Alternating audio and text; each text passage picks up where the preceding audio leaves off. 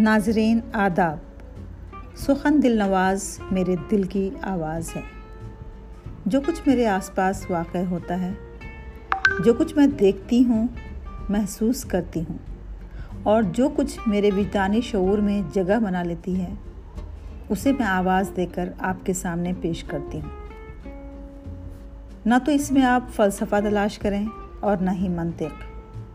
نہ تو یہ آپ کو سائنس کی دنیا میں لے جائے گی۔ نہ ٹیکنالوجی کی دنیا میں۔ یہ دل کی آواز ہے جو براہ راست دل تک پہنچے گی۔ سخن دل نواز، روزانہ صرف اور صرف آپ کے لیے، میری طرف سے ایک تحفہ۔ شکریہ۔